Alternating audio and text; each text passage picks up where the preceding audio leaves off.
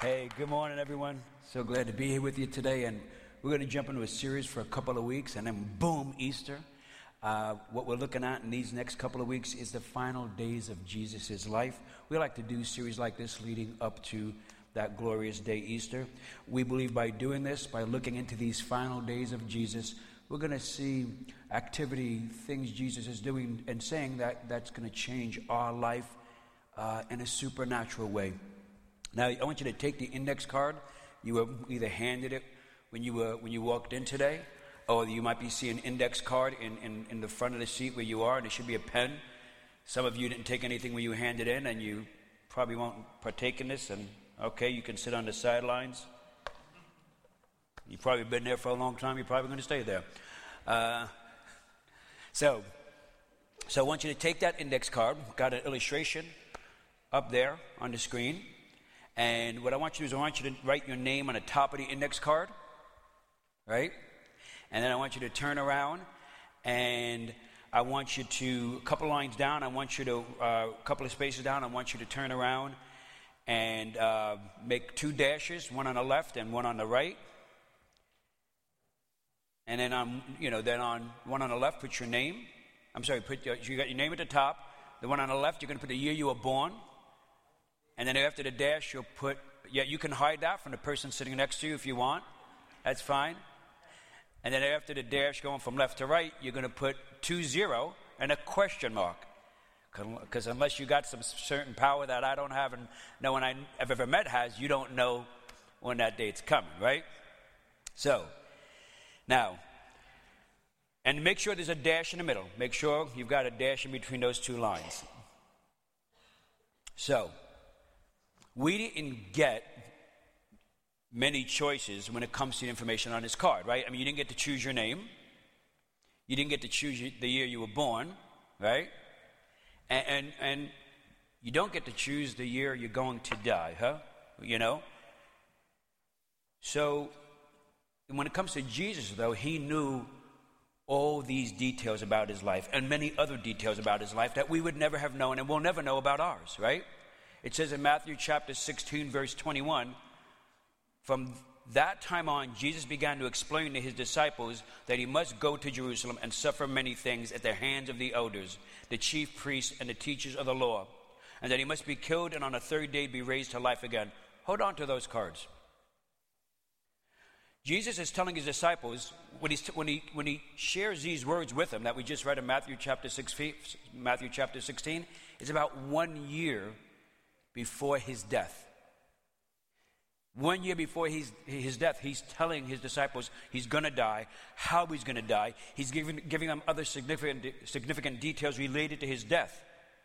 Now, if you were to tell me and, and tell me that a year from now I'm going to die, and this is where I'm going to die, and that's how I'm going to die, well, then I would put three plans in place A, B, and C, and they all would be escape, escape, and escape, and run the other way, and run the other way, and run the other way. I would not go there, right?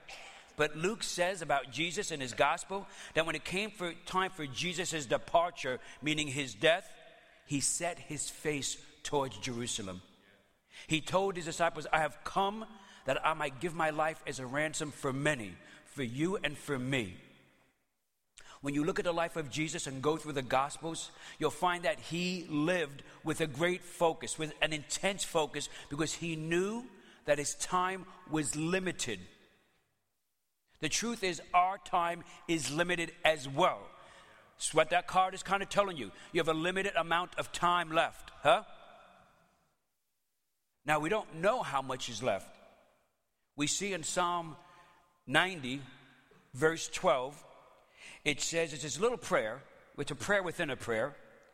It says, Teach us, meaning Lord, teach us to number our days that we may gain a heart of wisdom. Numbering your days brings wisdom into the decisions you make and the way you live out your life, you know?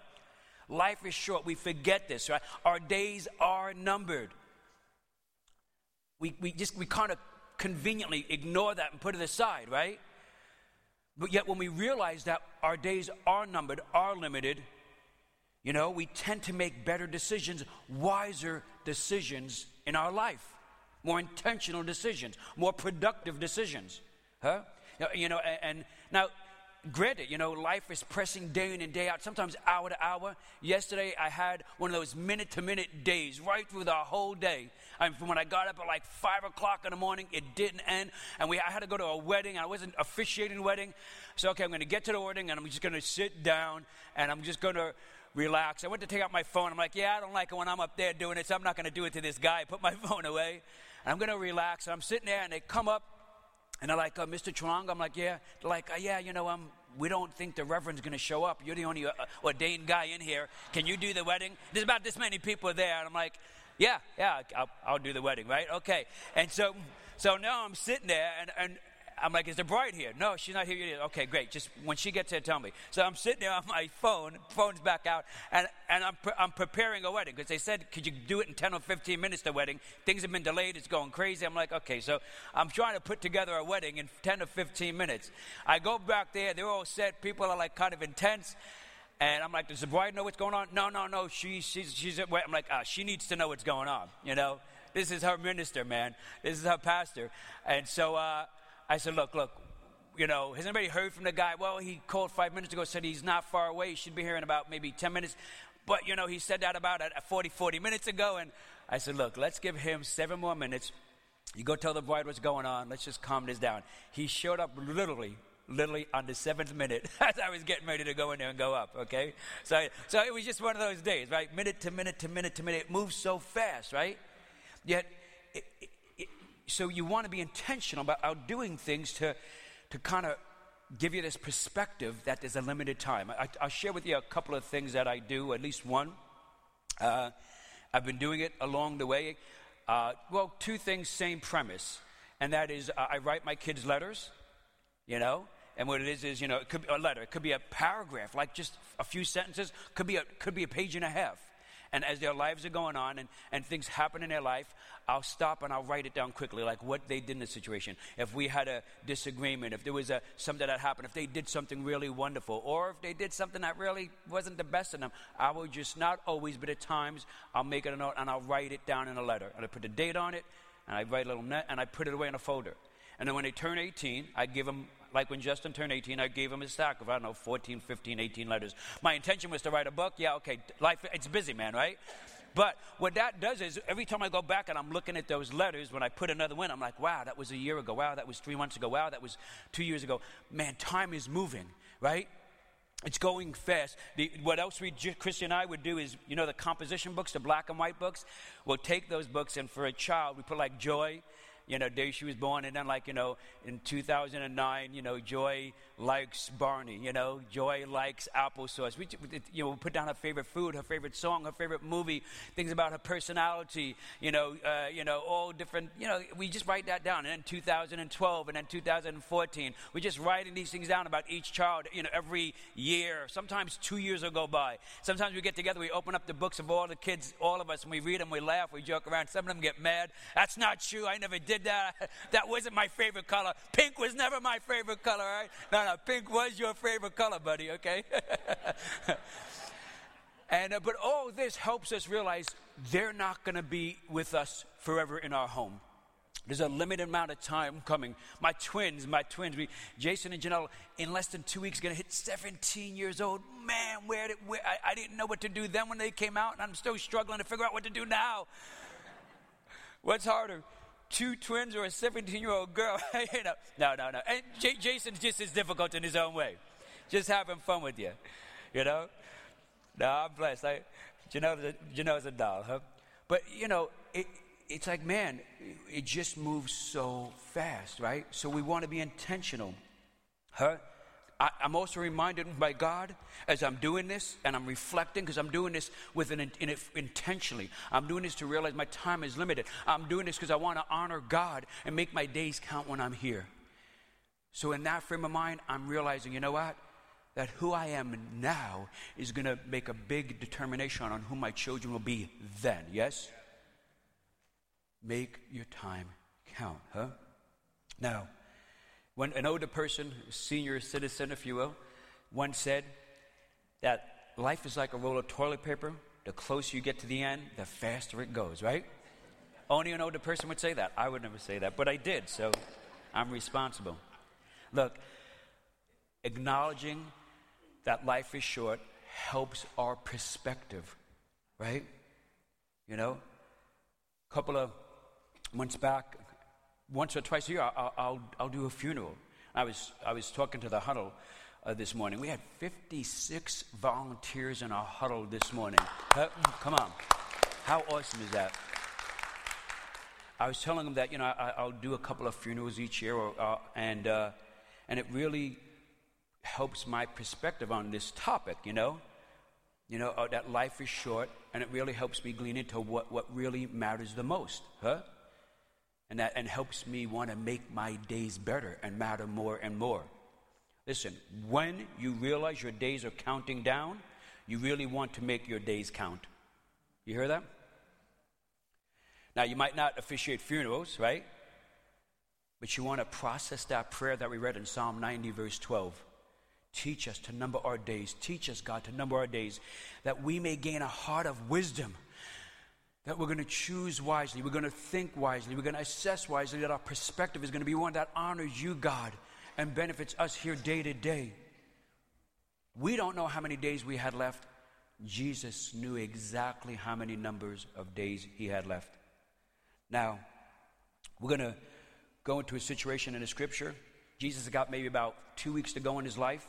He goes to a funeral, you know, and the funeral of a, of a good friend, a close friend named Lazarus. We're going to go to chapter, John chapter 11, and we'll go to John chapter 11, verse 1. And this story of Lazarus being raised from the dead, it's one of the most popular stories in all the New Testament. If you go to Rome, you'll see, I mean, it's just a plethora of paintings of the life of Jesus, but you'll see one of the scenes that dominates the landscape is this scene of Jesus raising Lazarus from the dead. It's a powerful story because it reveals, you know, who Jesus is and, and what he came to do. And not only is you're going to see just raising Lazarus from the dead, but even more so what he said, as much as what he did, right? Now, if anybody knew how to make their life count, it was Jesus, right? Jesus lived on earth for 33 years, yet all of history hinges on his life. Unconsciously, when you wrote down the date of your birth right there, you referenced the year of Jesus' birth. Our calendar is tied to Jesus, huh? So much of who we are and what we do, our moral compass in coaches, even coaches that somewhat have kind of distanced themselves from church, that might even say they don't believe in God, the fundamental uh, the, the part of the compass of who they are in their moral structures came from Judeo Christianity, came from the life of Jesus. Jesus has changed history one life at a time. So, John chapter 11, verses 1 through 4 says, Now a man named Lazarus was sick. He was from Bethany, the village of Mary and her sister Martha. This is the Mary whose brother Lazarus now lay sick It was the same one who poured perfume on the Lord and wiped his feet with her hair. So the sister sent word to Jesus Lord, the one you love is sick. When he heard this, Jesus said, This sickness will not end in death. No, it is for God's glory, so that God's Son may be glorified through it. So he hears this. There's a response.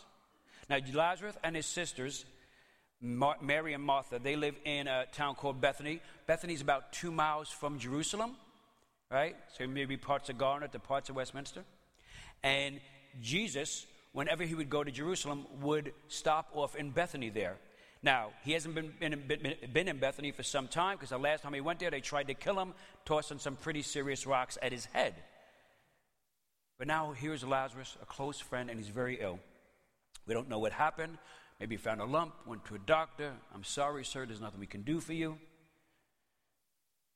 Mary and Martha, they say, you know what? We know what to do. We'll call Jesus. You know, because we've seen Jesus heal many people who were sick and who were ill, and he didn't even really know them. They were strangers. Certainly, he's going to heal our brother Lazarus, who he knows and who he loves dearly. John chapter 11, verse 6 says, Now Jesus loved Martha and her sister and Lazarus. So when he heard that Lazarus was sick, he stayed where he was two more days. Wow. Two more days he stayed there.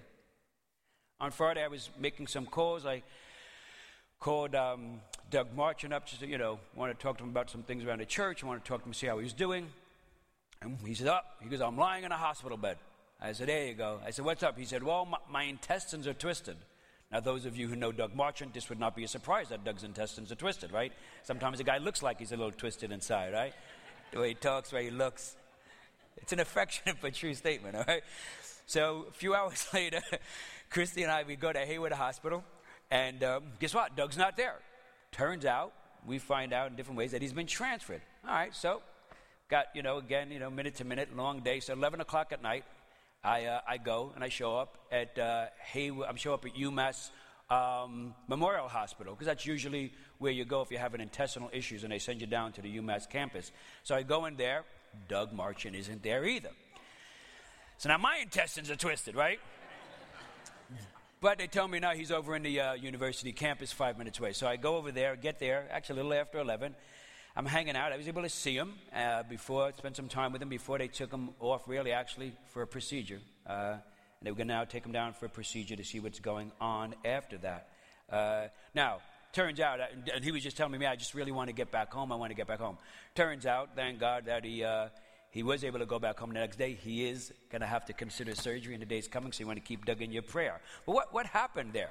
You know, talk to Doug. Hey, the first call, he said, I don't know. They're telling me I might have to have surgery, and or they might have to do, give me some medication. Maybe I won't have to have surgery. So I'm like, okay, let, let me let me get in. I know his wife is in Indiana. You know, you know his wife. Uh, I I don't. I think she went to Indiana before she heard about the surgery, but I'm not sure. but I'll give her the benefit of the doubt that she went to Indiana to be with her daughter. All right, so I'm no longer friends with the Martians after this, right? It's over. But, but the point was, I, I heard and I went. Jesus waits two days after being told Lazarus, Lazarus is very ill to go see him. Right? Sometimes, despite our most sincere and intense prayers, God doesn't show up when and how we want him to, right? Cancer isn't cured foreclosures still go through, jobs are lost.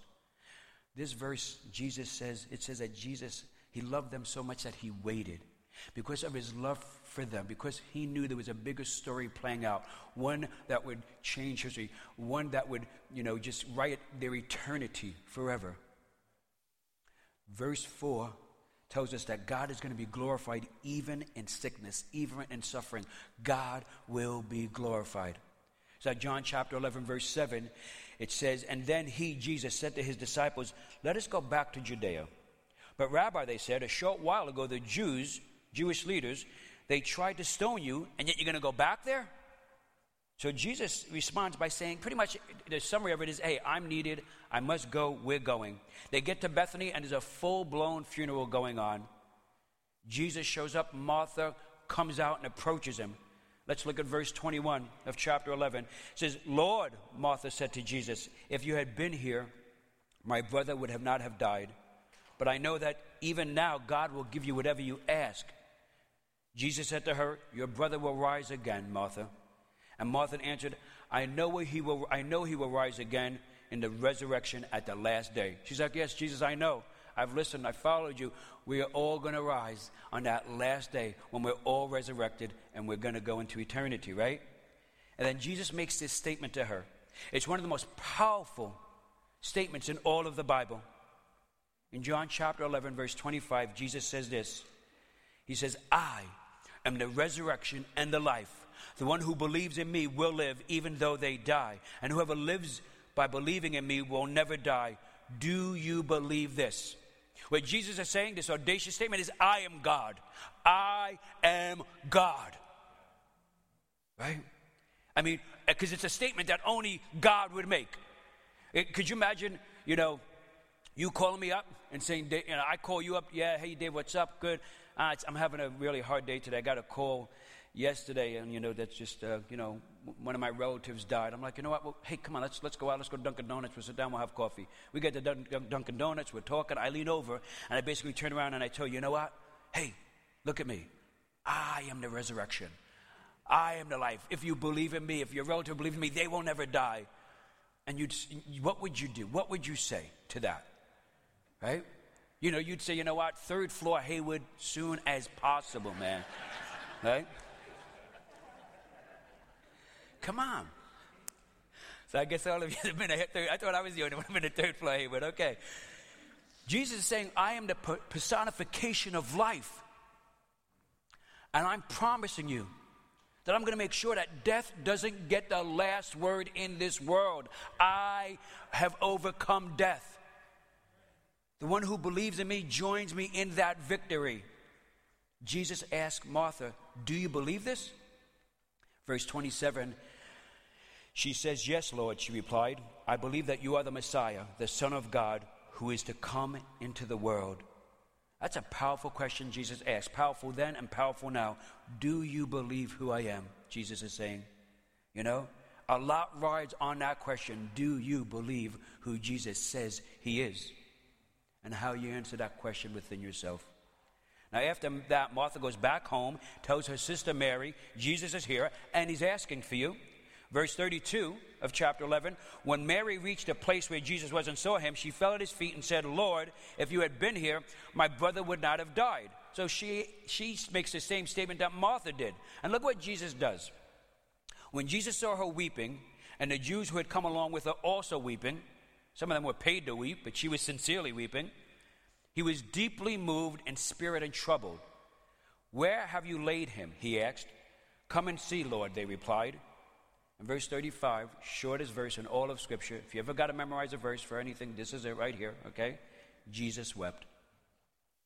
Then the Jews said, See how he loved him. Jesus wept. Why did he weep? He knew what he was going to do, right? He knew he was going to raise, you know, it would be like, you know, you know, what, you know? I'm psyched here. You know, I'm going to I'm going to jam this. Watch this. Get ready. And I know how this is going to end. I know it's going to, this is going to be like a party time. This is going to be amazing. Right? I, you probably wouldn't even have a bit of sorrow in you, right? You, you know what you're going to do is phenomenal. People are going to be flipping, jumping up and down, cartwheels. But she says Jesus wept. Hmm?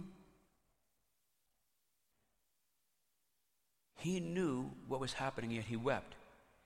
And, and perhaps the question is because he knew for the days that he had not come there, that Mary was in such sorrow, huh?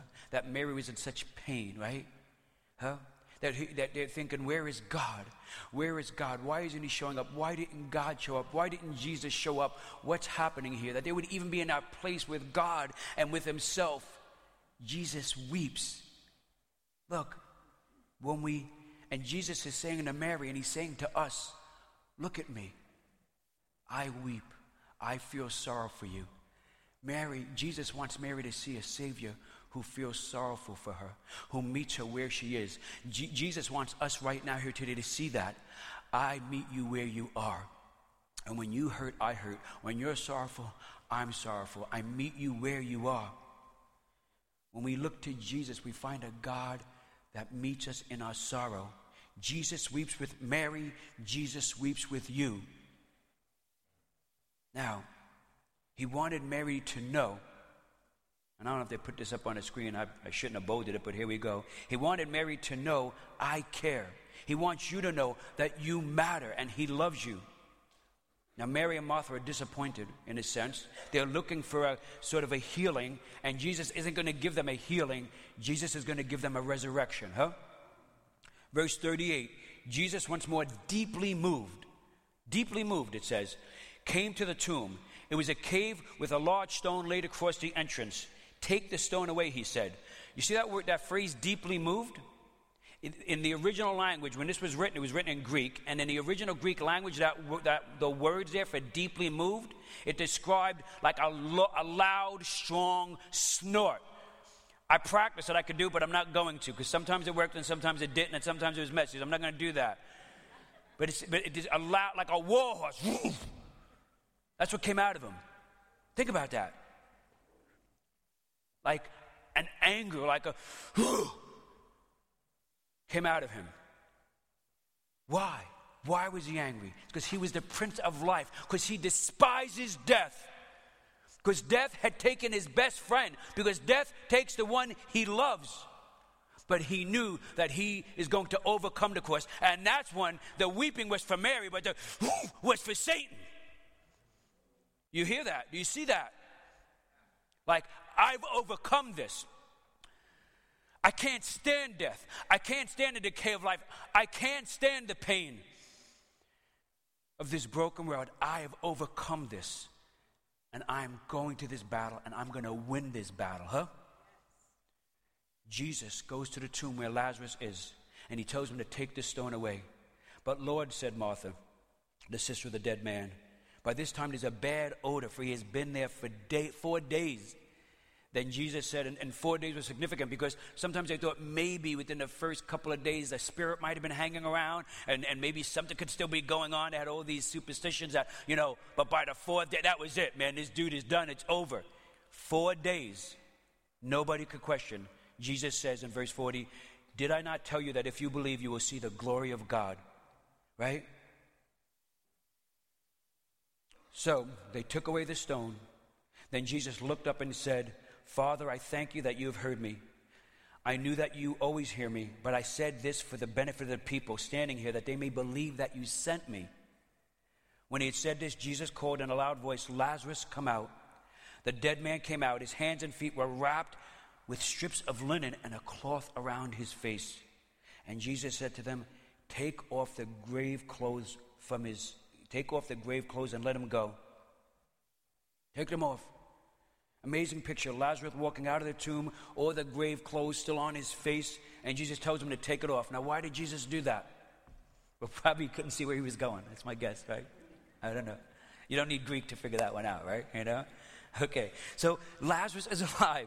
It's a great story. It tells us of who Jesus is but it, and what he came to do. The story gives us this insight on how Jesus was making his days count. Time was limited, closer and closer now. He's two weeks away from when he knows he's going to leave this earth, huh? If you want to make your days count, be purposeful. Be purposeful. Huh? I've had, as I've shared before, many opportunities to come alongside people in their last days. Couple of weeks left, days left, hours left. Huh? And they're very purposeful as their days are limited more and more they become more intentional about how they live out their days you know? Until that point writer Kerry Shook says most people until that time when they realize there's a limited time left they live out in, with this someday syndrome right? This is how he describes it. For many people their favorite day is someday Someday I'm going to spend more time with my kids. Someday I'm going to make the, my relationship with God better, more meaningful, and, be, and I'm going to trust Him. Someday I'm going to love my wife or my husband better. Someday. Someday I'm going to start serving and helping and caring for others more. Huh? Someday I'm going to stop this problem, thinking this way, doing this thing. I'm going to get this out of my life someday. Right? Now, the way we think is that someday will come when things settle down, right? At, a better time, when things aren't so crazy, so demanding. You know what? Things never settle down. They never do. Don't wait. I don't, right? Things never settle down. Sometimes I'll tell Christy, yeah. And, and, I, and I immerse myself in chaos sometimes. I tell my wife, you know, just when this, once this day comes, things will calm down. And she looks at me, she just shakes her head. She goes, You say that all the time. I said, I know I do. I know. Look, things don't settle down. Don't wait for that someday, right? Living purposefully will help you break free from this someday syndrome that haunts you and deters you from what God has for you. Jesus lived purposely and he existed to glorify his Father in heaven. Everything he did came out of that purpose. Your purpose drives your priorities, right? If we don't know our purpose, then other things and will just detract us and deter us from what's most important to us. Jesus lived with purpose, and that's because he continually, day to day, was drawing closer to his Father in heaven. Listen, the more you draw closer to God in your thoughts, in your time, in times of prayer, the more you consider him, the more you are, are seeking him, you will find him. The more you're going to discover your purpose, the more you're going to discover what is most meaningful in life, the more you're going to realize that you're going to understand that what meaning is, and that meaning is life, and you're going to grasp the depth of it and the breadth of meaning. Find your purpose in God. You get that index card out again, right? You got that pen? And I want to ask yourself this question What do I want the people I love the most to say about me at my funeral?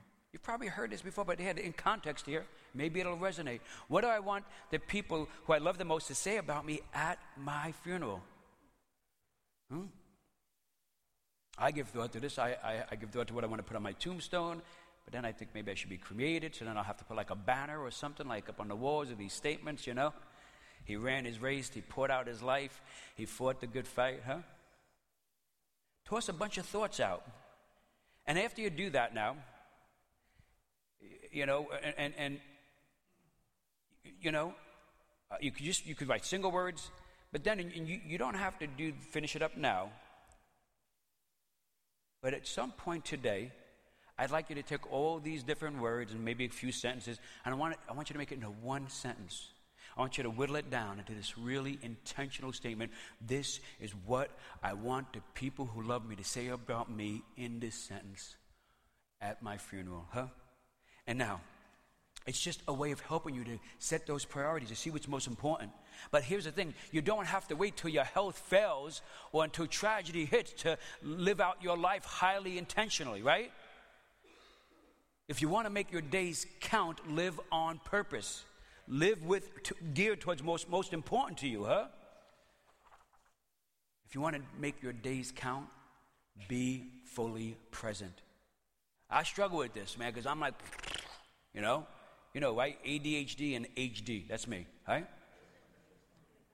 Something, right? Something happens when you realize you have limited time left. You make each moment count. You try and make them count. You realize when you've lost a moment, you're like, shoot, I, I could have prayed with them that last night and I didn't. You know, and I'm not telling you to live in regret. I actually had to kind of struggle with that as I was living out my life this way. I had to kind of back it up and give myself some room. But you realize, wow, I, I, I could have prayed with them before they went to sleep last night. Or, you know I, I could have said something nice to her before I left. And let me, so you're, you're, you're in this mode of living intentionally geared towards what's most meaningful because you want to make the moments count. You want to make life count, huh? You see, in these final days living up to Jesus' death, the ending of his life, you, you don't see him getting frantic and, and desperate. You see him more and more focusing on people, getting closer and closer into people's life, having more intentional, meaningful, deep discussions with his disciples, right? And he's giving them more and more attention. To be fully present, to be present, you must give attention to people. When you give someone attention, you're, you're, letting them know you're important, right? You ever been in a, in a meeting with somebody and their phone rings and they grab it and they look at it and they're like, they look at you, they look at you, they look at Hold on. that, that puts you right there where you are in the poll, right? you're, you're not the most important I'm meeting with. My phone rings, if I'm with somebody, use my phone never rings. You never hear it because I have it on silent. I don't know, if so, but, but if, and usually I turn my phone over. Now, if I, if, but I do, it does vibrate. And if it does vibrate, I'll turn around and say, excuse me one second, I just want to make sure that's not my wife. I look, it's not my wife, boom, right in. Yeah. And then, and then my full attention is them. No matter who it is, I'll never take a call when I'm with somebody. You know, I, I, I, if, if I'm talking with you, because it's you, you, you, and that goes for all. You wanna you, you wanna give people your attention, huh? Now, there's a reason why you, you want to let them know you're paying attention to them, right? Now, there's a reason why they call it paying attention. It's because it costs you something, right? You're going to have to say no somewhere. You're going to have to pay the price something. Might be your job, might be your friend, might be the number, but, if, but it's, it's going to cost you something. That's why they call it paying attention. But it's a price worth paying, right? And in case you're not sure, take out that index card and look at it, right? And then you'll realize you're going to say, if you say yes to one thing, you're going to say to no another. What are you going to say yes to, and what are you going to say no to, huh? Be present, you know? Jesus gave Mary and Martha attention. He gave them what they needed. He met. See, the more you give people attention, the more you're focused on them, the more you're going to be able to give them what they need in the moment and meet them where they are in the moment, huh? And that's what Jesus did for Mary and Martha. Now, the third way of living out this way to make our days count is to be powerful, to live out powerfully. 2 Timothy chapter 1 verse 7 says, For the Spirit, the, the, the Spirit God gave us does not make us timid, but gives us power, love, and self discipline. It's a great verse. When people come to the end of their lives, you know, what do they do? When people are, you know, I've told you several things they do, but some people, if they still have it in them, they take risks, right? They do. When people know that their time is limited, they tend to turn around and say, you know what, I'm going to do what I've never always wanted to do, but I didn't do. Or I never thought I could do, but I'm going to give it a shot. You know, did you ever see that movie, The Bucket List? It's kind of a cool movie. They know they, two guys are, they, they pretty much have been given a, you know, a death certificate, right? And, and, they set out to do these things like uh, Jack Nicholson was in the movie and he's driving a race car, then he's jumping out of a plane. I did these things when I was 21. And, uh, and really, in a sense, I always say, you know, I, I really don't think I cared at, at, that point. I was just, I was off the wall. I was insane, you know. So I was like, I don't care. And I was doing all these warped things. I can't swim. I won't whitewater rafting. It's a whole other story. Anyway, so in this movie with Jack Nicholson, he, uh, he goes race car driving. He jumps out of a plane. He, don't know, he knows he's going to die. But there's one thing that he's scared of doing. There's one risk that he's not taking. He was scared to step out to reconcile his relationship with his daughter. He was scared of having that conversation with his daughter that he was now estranged from and hadn't talked to her in years. He even had a grandchild, you know, that he hadn't seen in a long time. But he was scared to take the risk to have that conversation.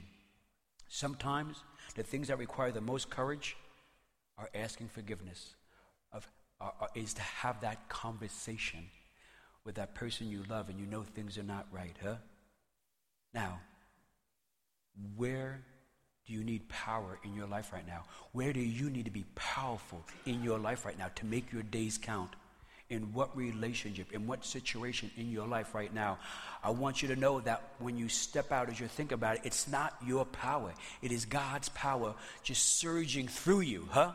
Working through you to enable you to be powerful in the moment, huh?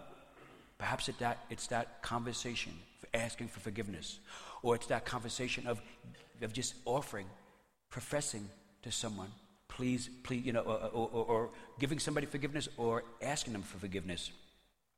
You know, it's a powerful thing to do. Jesus was powerful in his last days. Jesus, in his sense, in our, you know, limited cognition, Jesus took risks. Going to Bethany, you know, where he, they almost you know, wanted to kill him. It was a risk, right? Jesus goes to Lazarus' funeral. He interrupts it. And by interrupting that funeral, he, in this sense, now facilitates his own funeral. That's what he did. He knew that once he would raise this man that everybody knew was dead, that that would be it.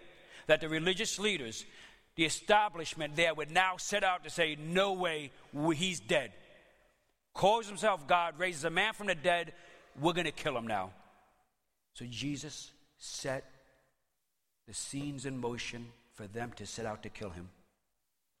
Jesus was powerful. In the face of all that risk, he remained powerful.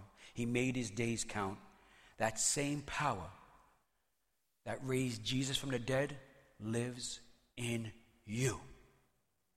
The same power that raised Jesus from the dead is in you. Believe this. I can be powerful. I can have that conversation. I can take that risk that's going to honor and glorify God. I can do this. This is who I am. This is who He says I am. This is what is inside of me. I no longer need to hold to my way of navigating this, of managing it, of handling it or not handling it. I am going to be powerful today through the Spirit of God that lives in me. Hmm? So, and you can do that. You be powerful. When I go out there, you know, and make your days count. When I go, you know, I mean, 11 o'clock at night, I'm just like you. I'm tired. You say, well, you're doing that because you're a minister. No, I'm doing that because I love Doug.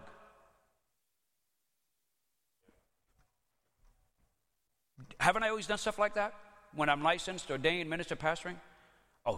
Oh, she doesn't listen to me. She never listens to me. I get that. I get that. I get that all the time. I get that all the time. Oh, I'm so used. It's okay. It's all right. All right. Anyway.